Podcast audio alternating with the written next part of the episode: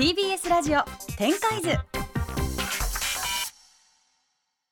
TBS ラジオ展開図今夜はこんな感じでお届けします。稽古夏美の2022年一押しはこれだセレクション。これもう2年目？3年目ですか？毎年恒例の。毎年やってますよね。今年はこれにハマったみたいな。毎年なかなか変わり映えがしないっていう形そうそうそうそう。好きなものが変わらない。変わらないですからね。そうなんですよ。ということで浜田さんもうズバリ今年はどうでしたか？ねちょっとずつやっぱり旅行に行けるようになったりとかうん。あの海外もね、うん。やっと解禁になったりとかして旅好きの私たちにしてみれば。いやもう私はもう今年の一番のトピックスはもう旅行解禁。海外行きました？一回行けました。お夏の終わりにスイス行ったんですよ。おでもスイスの方はもう完全に政府としてもうコロナ前に戻すって宣言してたんでじゃあ入るのは簡単。何にも入るのはもう何のチェックもない。へえ。で向こう行ってる間も一度もマスクつけるようなこともないしワクチンパスポートみたいなの見せないらの何にもいらない。え入る時も、入る時も。えー？何にもいらないですスイスは。そうなんだ。そうヨーロッパでもまだね多少チェックしてたんですけど、スイスだけなくて、だからスイスにしました。そうなんですね。えスイスで何したんですか？まずチューリヒで、まあいろいろ街歩きしてうん。動物園行ったりして、でその後ベルンであの古いね古都ですよね。世界遺産になってる行ってあとあれです。ぶえっ、となんだっけな。えっ、とど忘れちゃった。ローザンヌ。はい。うん。はい、ローザンヌでお友達と会って湖で泳いだりとかちょっと船乗ってえーフランスの方行ったりとか、泳げるんだ。そう結構湖水浴するんですよ。夏はスイスの人は。なんかこう出る出るだけで気持ち変わりません？そうもうね私あの久しぶりにパスポートのなんか名前とか入れて飛行機取った時にもうテンションがもう上がった？すごく上がりました。国国内線を取るのと違うのやっぱり全然違います。全然違います。国内線めっちゃ毎回取ってるけどで違うの？成田に久しぶりに行ったんですよ。お成田みたいなただいまみたいな。もうその時点でなっちゃって。お めっちゃ興奮してるうかパスポなつみート使うの3年ぶりみたいな。よくねあるのがみんな切れてるみたいな人いるよね。それはねちゃんとチェックしていきましたけど。あの荷物検査の感じとかもうね海外の空港に落と匂いが違うじゃないですか。違う違う。あの感じとかもう懐かしくて鳥肌立ちました。私はですね来年計画してまおすもうチケット取りました。そんなにワクワクしなかった。ううがちゃんほどワクワクしなかったけど本3月にとも大学時代の同級生と韓国に行きます。もうみんなすっごい楽しみにしてて一人その韓国語の翻訳をやっている友達がいてめちゃくちゃ韓国詳しいので彼女と一緒にみんなで行こうって言ってもう楽しみすごい、えーいいですね。いやでも本当にねあの何いろいろ解禁されてきて、うん。やっとね日本も外国人増えたじゃないですか。増えました私はあの1年で一番混んでる日に京都になぜか紅葉を見に行くっていうね もう甘く見てました京都。すごくやっぱり外国人の方も増えてました。すごかったですそうそう都内のホテルとかにいて普通に英語が聞こえるっていうのがすごく今年やっぱり懐かしかったかもしれないですね。ちょっと風景がね戻りつつありますよね。ますね。でもやっぱり今年は、まあ、とはいえ1回じゃないやっぱり海外行けたのも、うんだから国内までいっぱい行きました国内はもう私かなり多分都道府県ほとんど行ったんじゃないかなっていうくらい。コロナでやっぱりその開眼したというか、っうん。ていうのはやっぱり日本の良さっていうのは、まあ、去年も言いましたけど。本当にそうです。だから例えば5日とか4日とかお休みあったら海外に行っちゃう方だったんですけど5日間ゆっくり北海道とか沖縄とか回るっていうのを初めてしたんで、うん。それ北海道行はすごってましたよね。く良かった北海道行ってました。うん。車で行ったんですよね。はい、一人でレンタカーして毎日100キロ運転して 行く先々でうんご飯食べてもらって友達と。なんか日本の風景私はねあのすっごいわ日本ってこんな綺麗なんだと思ったのは瀬戸内芸術祭2回行ったんですよ。私も一回行きました。ね？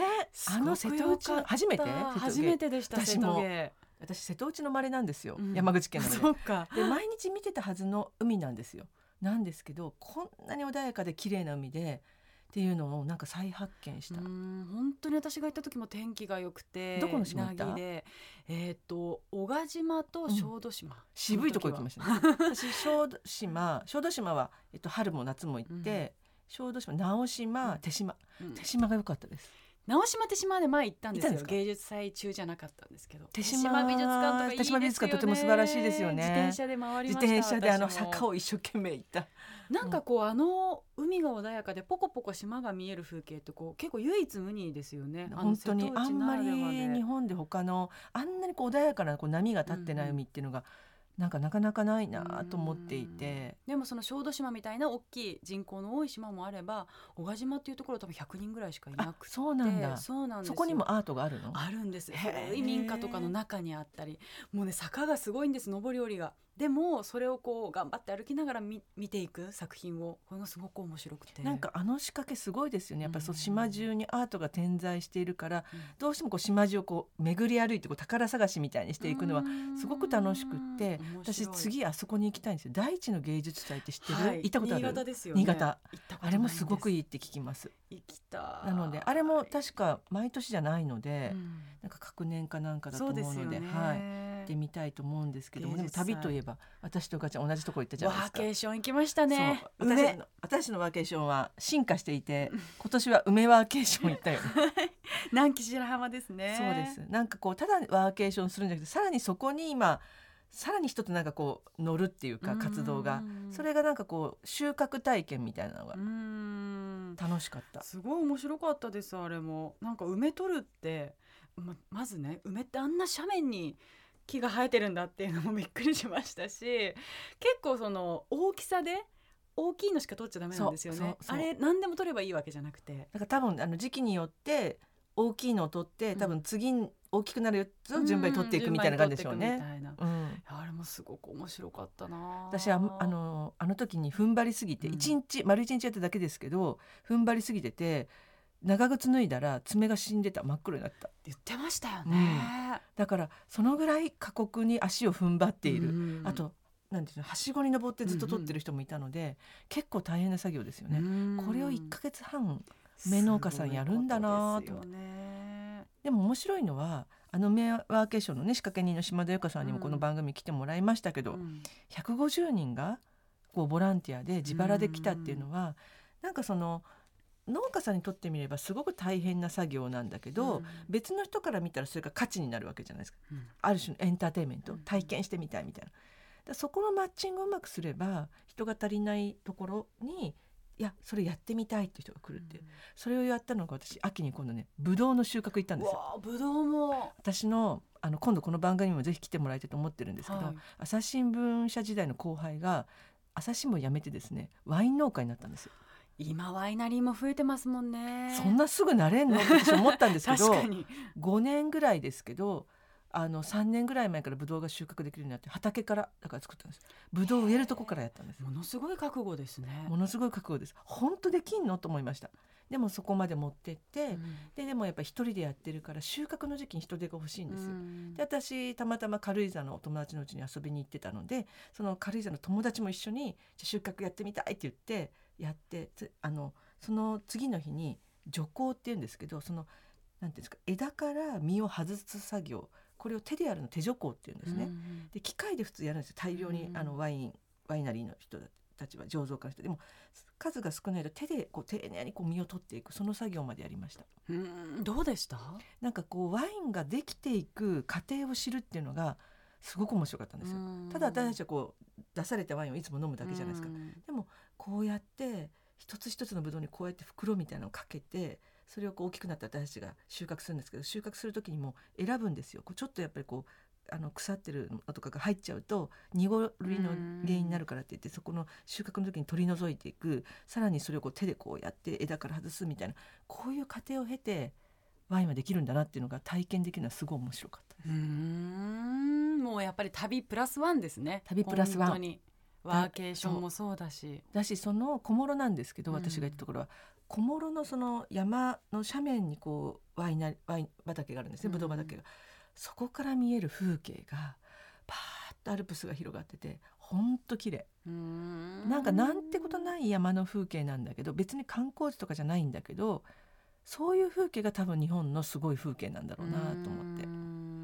それが瀬戸内の島だったりね。うんうん私も今年八ヶ岳行きましたけど改めていいなって思いました、ね。うん。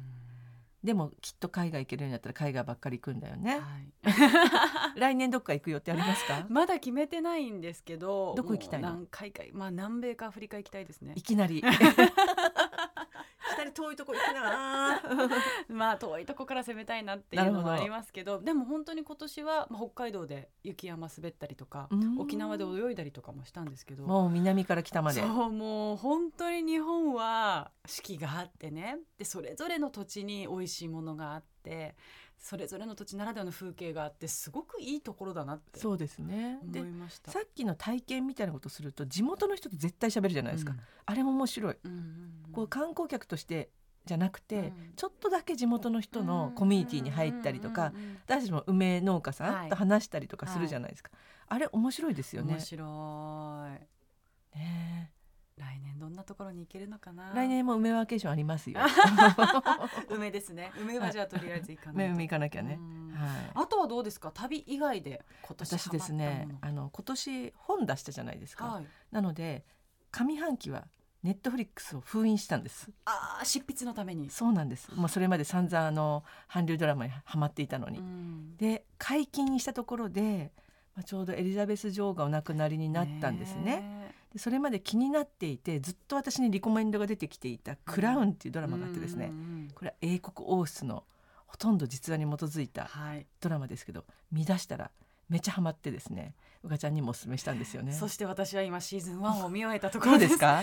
めちゃくちゃ面白い。でしょあれ。あれ？いや本当にあのエリザベス女王が若くして女王になるっていうところから始まるんですよね、そのお父様が亡くなって。う。ん、で全然知らないことばっかりだしでも歴史の教科書で習ったようなチャーチルがこんな人だったのかとか。チャーチル。とか、うん。まあ、それもそれこそ小さいね今の国王チャールズとかがうん。子供であったりとか、実話実名であと似てるんですよねなんか。そっかあの俳優さんたちの演技と、うん。よくこんなそっくりな人を見つけてきたなみたいな。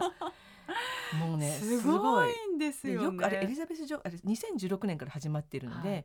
エリザベス女王が存命の期間に始まっていて、よく生きている人をここまでやるなっていうリアルにだからイギリスってすごいんだなって思いました。ある種の自分をこう客観視してみる？日本ででね多分そのまあ例えば皇族だったりとかもっと言えば政治家でもちょっとね文句言う人が出てくると思うんですよ。でももねなんかなんかの記事で読んだのはエリザベス女王は結構楽しみに見てたっていうのを聞いて懐深いなと思って。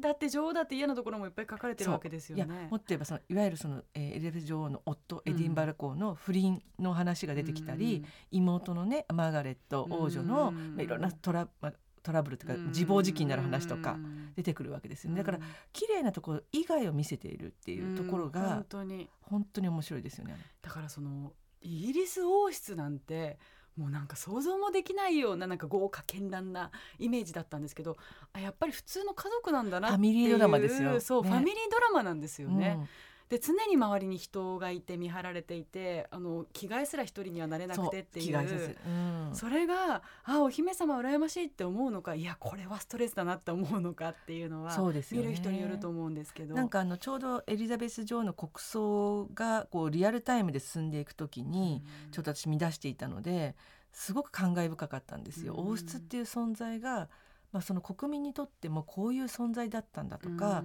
まあ、どうやってその王室という地位をずっとそう保ち続けてきたのかとかっていうのがで例えばその昔で言うと英国国教会のやっぱりそのなんていうんですかねこう協議によって離婚した人と結婚してはいけないみたいなものがあるかあらのその元配偶者が存命中はダメなんですよね。そうなんですよね。だからそういったあルールがあったんだと。それによって、まあ、例えばそのエリザベス女王の妹はマーガレット王女は好きな人と結婚できなかったとかっていうそういうことがこう時代背景は分かったりもっと言うとチャーチルっていう、まあ、当時のねあのイギリスのその首相が王室との、まあ、いわゆる政治と王室との関係、うん。こういう政治的決断に実は王王室は直接にアドバイスはしてはいけないけどもでも何らかのやっぱり態度は示してるじゃないですか。うん。こういう関係だったんだと。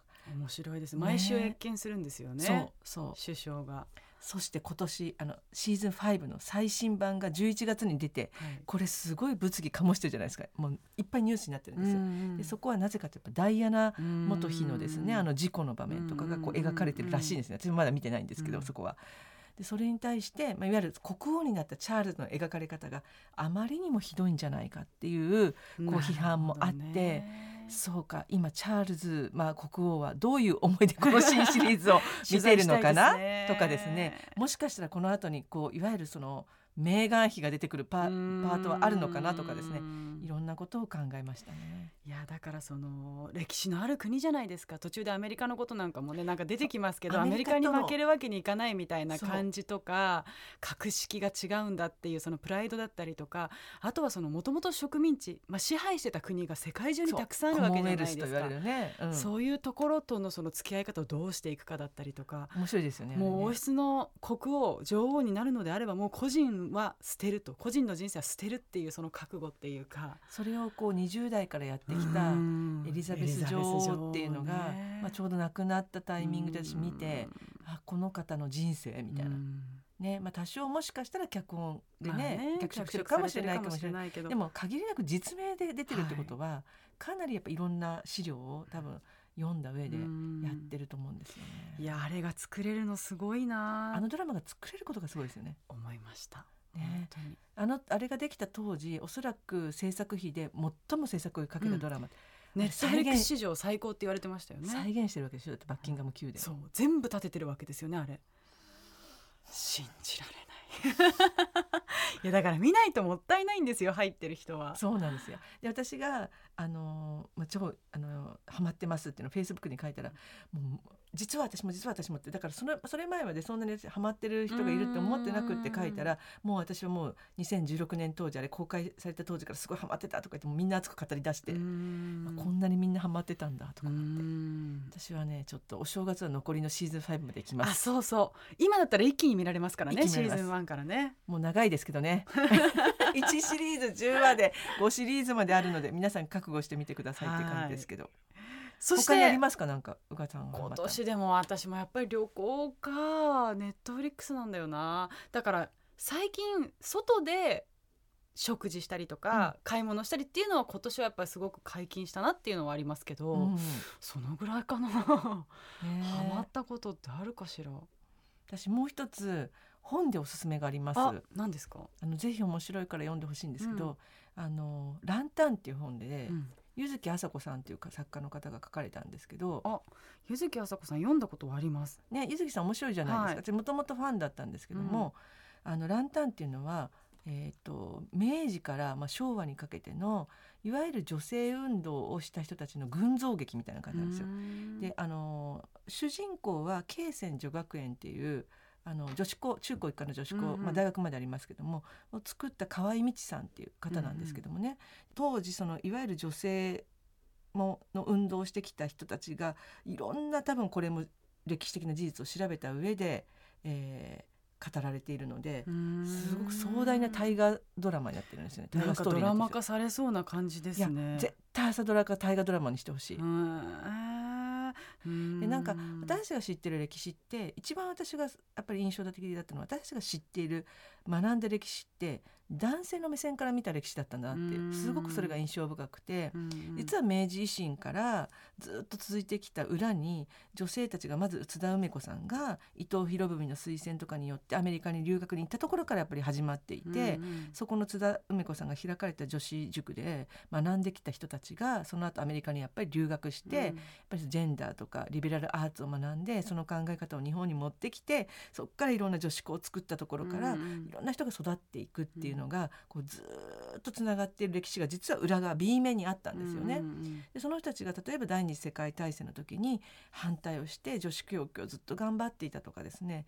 私が知らなかった歴史がずっとこう点と点の人がこうはいこの人とこの人ここで実は接点があっていてこの人の教え子だったんだっていうのが続いていっていたっていうこの大きなドラマっていうのを本当になんかね読んで胸が熱くなりました。ぜひぜひ。読んでください。ということであの 時間がいくらあっても足りないというか盛り上がってしまうんですけれどもそろそろお時間ということで今年最後の放送は浜田さんと私で2022年を振り返ってみました。浜田さんありがとうございました。ありがとうございました